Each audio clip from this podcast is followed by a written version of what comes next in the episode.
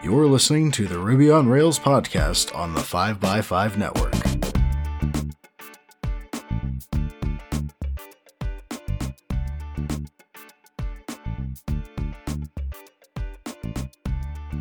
You're listening to episode 277, and I'm your host, Brittany Martin. Michael Kelly is a senior engineer with Stackshare and a passionate contributor to the open source ecosystem. He's been building web applications for nearly a decade and loves introducing new technologies to old code. Outside of tech, he's a father, husband, and biker that is happy to work on engines of any kind. Welcome to the podcast, Michael. Hey, Brittany. Thanks for having me on. Well, Michael, what is your developer origin story? Oh, that's a fun one. Um, so, I actually, uh, way back in college, um, I was a physics major uh, and did the whole pure science thing. Um, and uh, that was not much of a career maker. I'll uh, I'll say that. So I uh, I actually got into computer science through my work there, um, and my degree is actually in games development. Um, that's something that I'm actually pretty passionate about.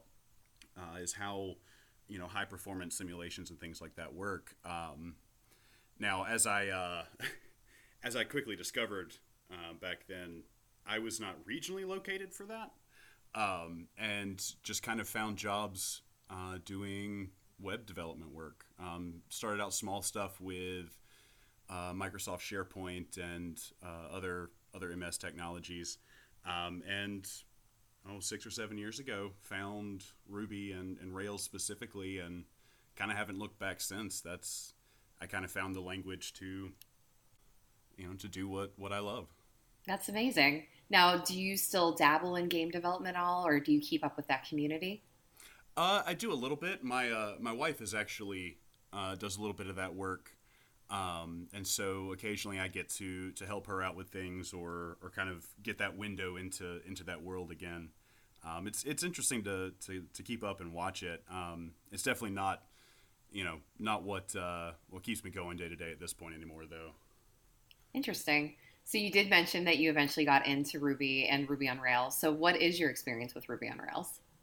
Uh, so I've been doing uh, Ruby and, Rails specifically for uh, up to six or seven years now, I think. Um, I, uh, I originally I got an opportunity with uh, a small advertising firm here in Atlanta, Georgia, um, that did Facebook advertising, and they they were doing a training program. Essentially, if you had experience, they'd bring you on, but they would teach you Ruby, they'd teach you Rails, uh, and that was that was kind of the first place I really got exposed to it. Um, but since then, I uh, I've mainly bounced around the uh, the startup scene, um, you know, doing some greenfield implementations here and there. Uh, uh, kind of solidifying code bases for for growth, that that kind of thing. So, um, you know, I'm really kind of anywhere in Rails at all, um, front end, back end. It's it's just kind of where I've ended up. Very cool. Well, I have checked out Stackshare before. Can you talk a little more about the problem it's trying to solve? Absolutely. Uh, so Stackshare, uh, Stackshare originally came around uh, in response to uh, something our, our, CEO Jonas, CEO and founder, um, was was noticing around him um, amongst uh, CTOs, engineering managers, uh, people in those kinds of positions, there was a lot of uh, manual conversation about tech decisions. You know, should we use Heroku? Should we build on AWS? Should we use uh, this tracking software? Should we use this, you know, uh, log aggregator? What have you? Um, and it turned into a lot of back and forth, like email, Word doc kind of communication. Um, and he noticed a real uh, real opportunity there. Um, so what Stackshare aims to do uh, is to make tech decision making uh, a, an easier process. Um, so right now, if you are developing an app and you need a solution for, say, performance analytics, there's oh, I couldn't even sit here and list all the different options there are. You know, there's famous ones, there's less than famous ones, there's a hundred different ways to go, and it it can be a difficult problem to suss out what the correct solution for you is.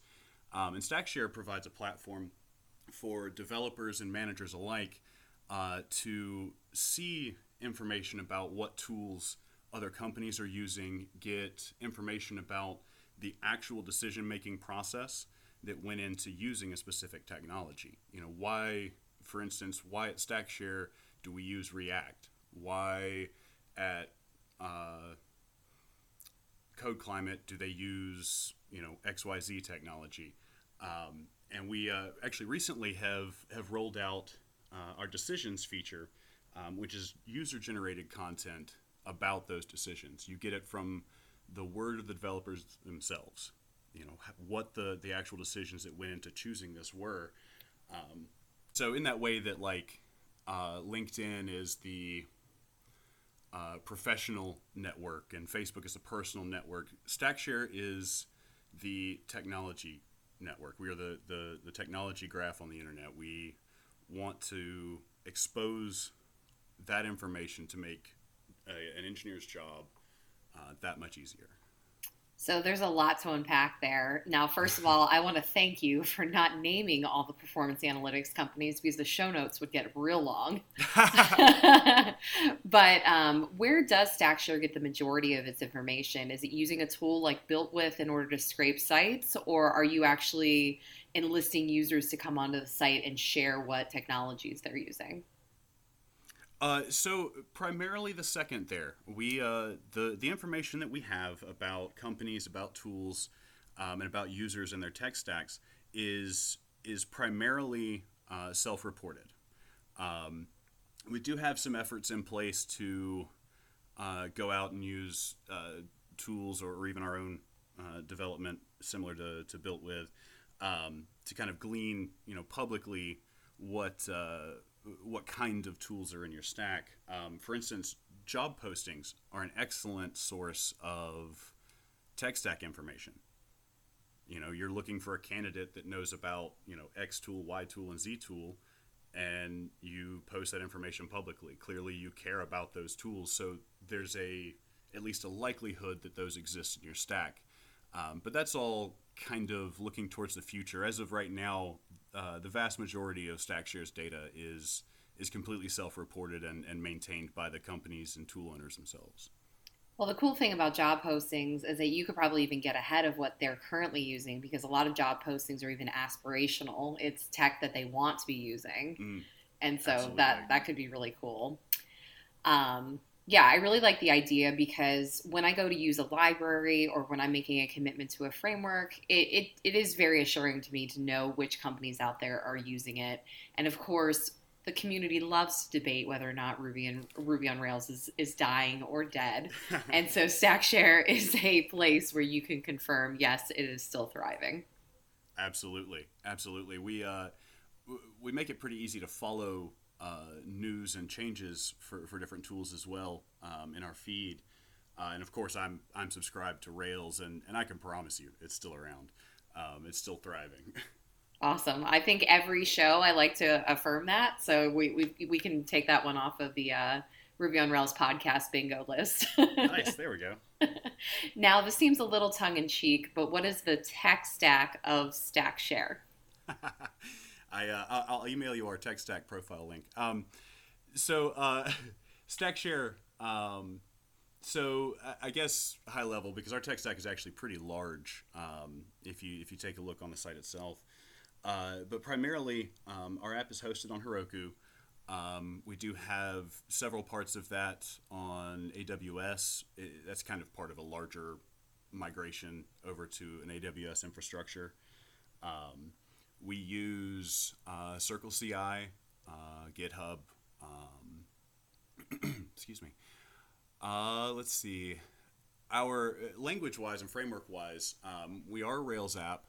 Uh, however, over the last year, we've moved from a single monolithic uh, application to an actual split front end back end repo.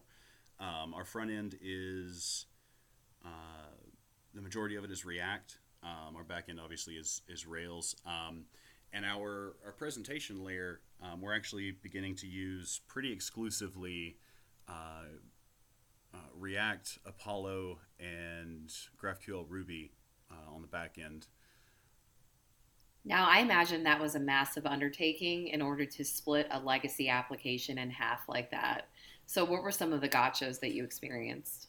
Oh well, it was it was actually it wasn't so terrible. Um, I, I say that because we the what necessitated splitting the repo like that um, was was kind of in in favor of what we were already doing. We were uh, our legacy front end was um, old school standard Rails, uh, Haml views, um, you know, a lot of spaghetti JavaScript uh, in in the asset pipeline.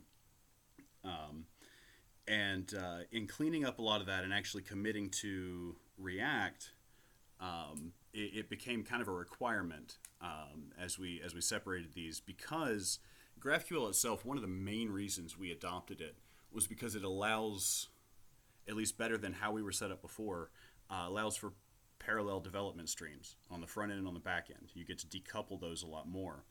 Um, and to that end, if we split the repos, the process and the development workflow itself also uh, gets to be paralleled a lot more.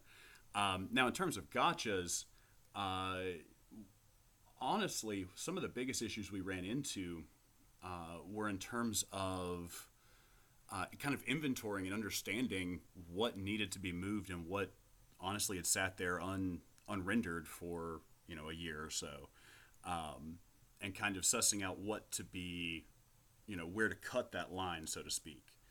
Um, that's that's one of the most difficult things. You'll you'll find you know after you've split it that you know oh no we've lost two pages because we didn't recognize that those views were still used or what what have you. So it's it can be a, kind of a massive and tedious undertaking, but I you know I can tell you that after having done it, it, it was worth every bit of that work.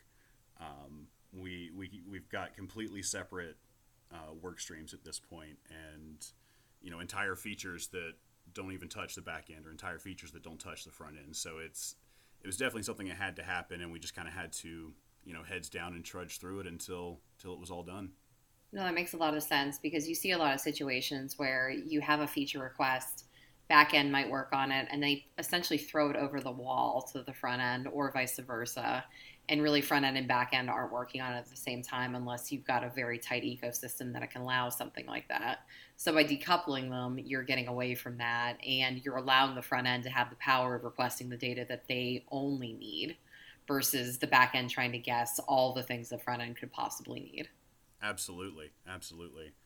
Um, and we'll, I think we'll get into this here in just a little bit, but that can also be kind of a double-edged sword. You know, you you enable the the front end to the power to, to kind of shoot themselves in the foot um, in some cases. Um, well, with that lead in, we're going to take a quick word from our sponsor, Indeed Prime. Are you ready to put your Ruby use in a job that you love? Indeed Prime is a confidential free service that puts you in front of leading brands and tech startups with roles that you're interested in. They find out what's important to you and match you with your dream job. All it takes is one free application to connect to thousands of companies in over 90 cities. Companies like Twilio, Overstock, Sling, WP Engine, PayPal, and VRBO. Skip endless resumes and get matched to employers based on your skills, experience, and your salary goals. You even get access to one on one technical career coaching that includes resume reviews, mock interviews, and salary negotiation tips. So, whether you're hiring or looking, meet your match on Indeed Prime. Join now by going to indeedprime.com slash Ruby on Rails. Thank you to Indeed Prime for sponsoring the show. So let's talk about the gem you recently published, GraphQL-Cache. What was the genesis of it? Uh, so GraphQL Cache actually uh, grew out of some of the pains that we had uh, adopting GraphQL. Um, at StackShare, one, we're a very he- uh, data heavy application. Um, so there's a lot of a lot of data flying around, uh, and from a lot of different sources. So um, in one API request, we may you know we have the standard database accesses, but we may also reach out to uh, one of our partner services. Um, the specific example being Stream, uh, who helps build our feed product. Um, so we have a lot of data that we're marshaling from a lot of different places that all kind of have different considerations in terms of staleness or uh, performance. Um, and what we needed, as we found out as we began kind of developing our resolvers, uh, there were a bunch of them that were fairly heavy computationally that weren't very mutable data. Um, they were things that tended to stay the same fairly consistently and mostly had to do with structure. Um, and so, similar to uh, like Rails action caching or view caching, uh, we approached that as, as a possible solution, and, and it seemed to work pretty well in a lot of cases. Um, but we, uh, we ended up with a lot of boilerplate uh, all over the place. Um, we, were, we essentially were developing resolvers that all also opened a Rails cache block. Um, so it was very dirty, and we ran into a lot of issues where uh, cache keys weren't um, weren't handled very well in some cases, uh, and it wasn't necessarily um, it didn't necessarily work very well with uh, kind of the underlying nature of GraphQL in that the backend has no idea what's being requested of it at any given moment. Um, and so GraphQL Cache is actually uh, an integration into the GraphQL Ruby gem itself. Uh, we actually tie in as a, a tracer, similar to like a, uh, the New Relic integration, um, and automatically wrap every resolution with this cache block, um, assuming we essentially turned caching into a configurable aspect of a GraphQL field. You add a little, uh, a small metadata key on the end of the field definition um, and the gem will wrap that in a cache block and do some intelligent defaulting for the cache key, um, having to do with the uh, the particular type, the parent object it's coming off of, and, and other things. Um, we've since then also developed in uh, custom cache keys and things like that. It was uh, it was a means to uh, to make our lives going forward much easier. Um, we were going to need caching as a solution. Uh, and we were going to need to use it in a way that would be consistent and, and accurate kind of across engineers. So, how did the development of it work? Did you essentially start a new gem and implement what you felt would be the correct way to implement GraphQL caching, or is this actually extracted from the StackShare code base? Uh, a little bit of both. Um, so, uh, some of the elements, particularly constructing the cache keys, um, was pulled from some of our early work in the StackShare code base. Um, but the honestly, one of the biggest elements of the gem is not necessarily handling the cache, but uh, either marshaling or unwrapping the the object itself. Because inside of GraphQL, the object we're dealing with is is much more complex than say like the Rails cache is used to dealing with. Um, and so we have to uh, unwrap that from the GraphQL object kind of into its underlying object and be able to do that back when pulling from the cache. Um, so that's where a lot of the heaviest work came from, and that was that was uh, built out in in the gem itself. Um, that got built primarily, you know, initially as a means to figure out hooking into the the GraphQL Ruby gem itself. Um, gave a place to kind of do that hands off in a in an experimental way. So GraphQL, I, it still feels to me fairly new to our community, though it's been gaining a lot of steam, which is fantastic. Was there any performance concerns around your GraphQL in- infrastructure? Oh, absolutely, and there, there still is to this moment. Um, that's that's absolutely something that that needs to be taken into account. Um, you know, we got kind of spoiled on REST uh, over the last decade or so. Um, you had very clean uh, kind of performance cutting points.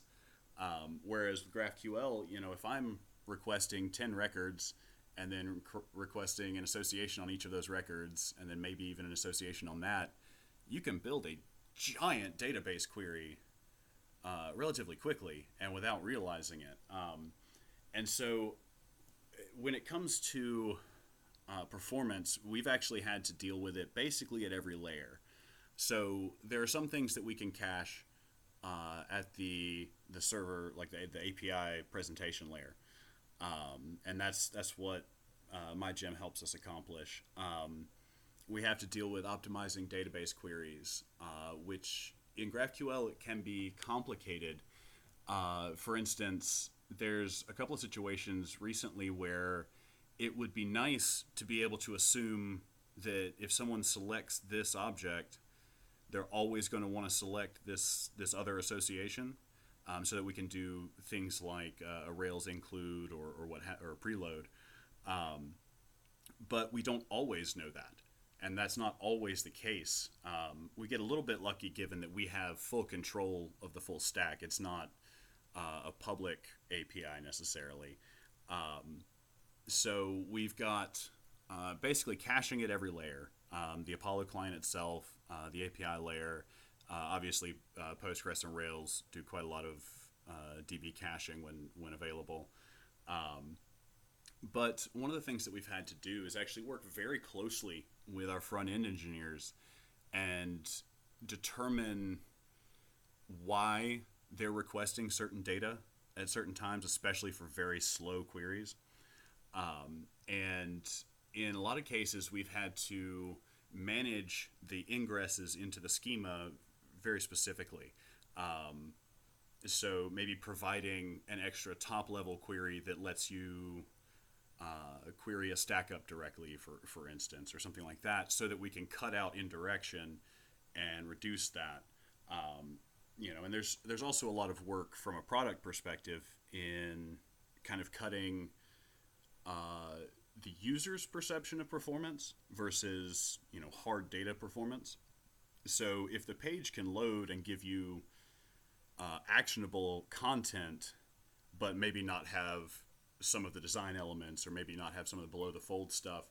So we have to work very closely with them on where to cut queries and turn them into, say, multiple queries fired in parallel or um, uh, sometimes we have to go all the way back to database and, and, and optimize the specific SQL query that, that results. And it's that's still not a fully solved problem, honestly, at least not at StackShare. Um, we're constantly working on different pages, different queries, trying to to find performance gains and things that we can do to to support a higher bandwidth on that API. Yeah, so I do that basically every day. I'm looking for places where I can uh, selectively cache things in the application that I work in day to day.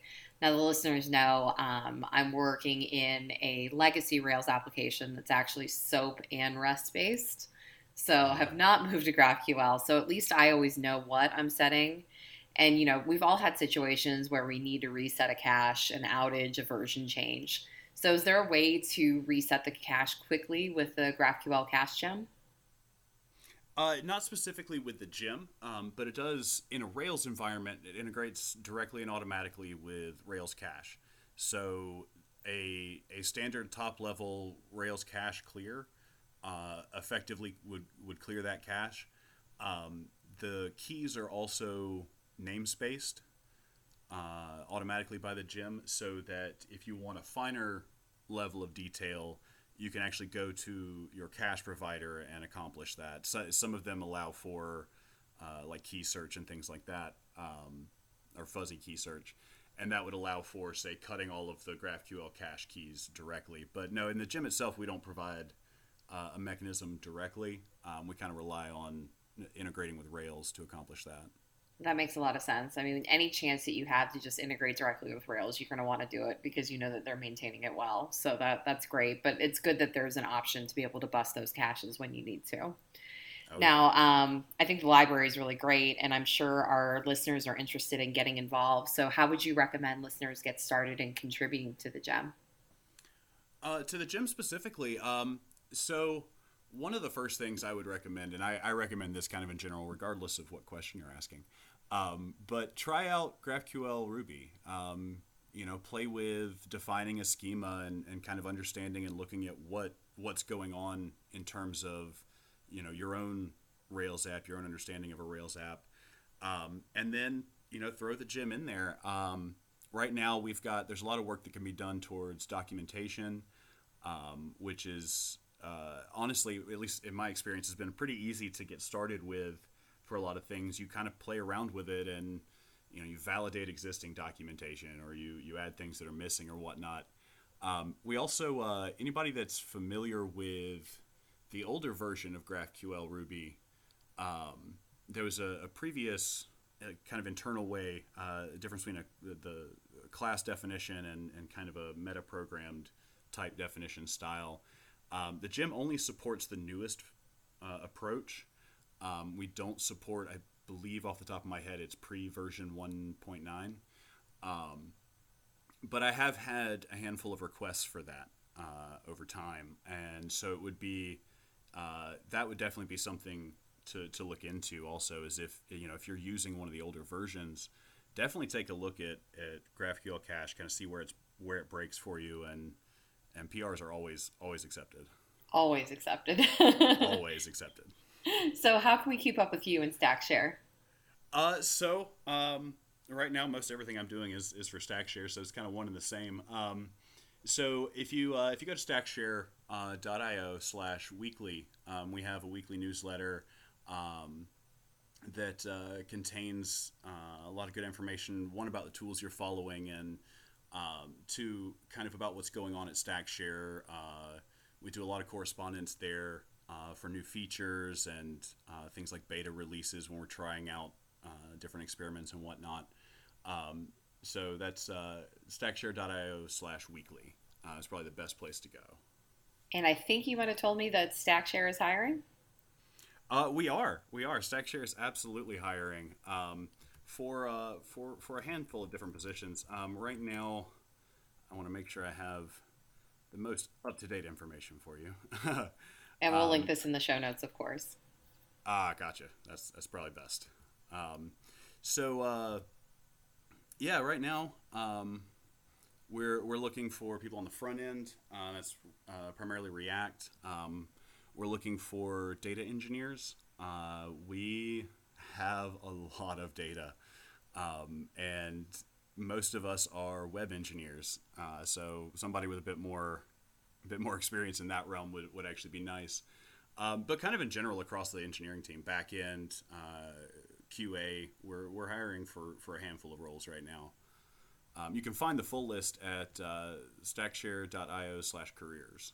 Excellent. We'll definitely link that up. So, Michael, thank you so much for joining me on the show. GraphQL continues to gain steam, and it's great to hear that the Ruby community is keeping up. I'll be back next week.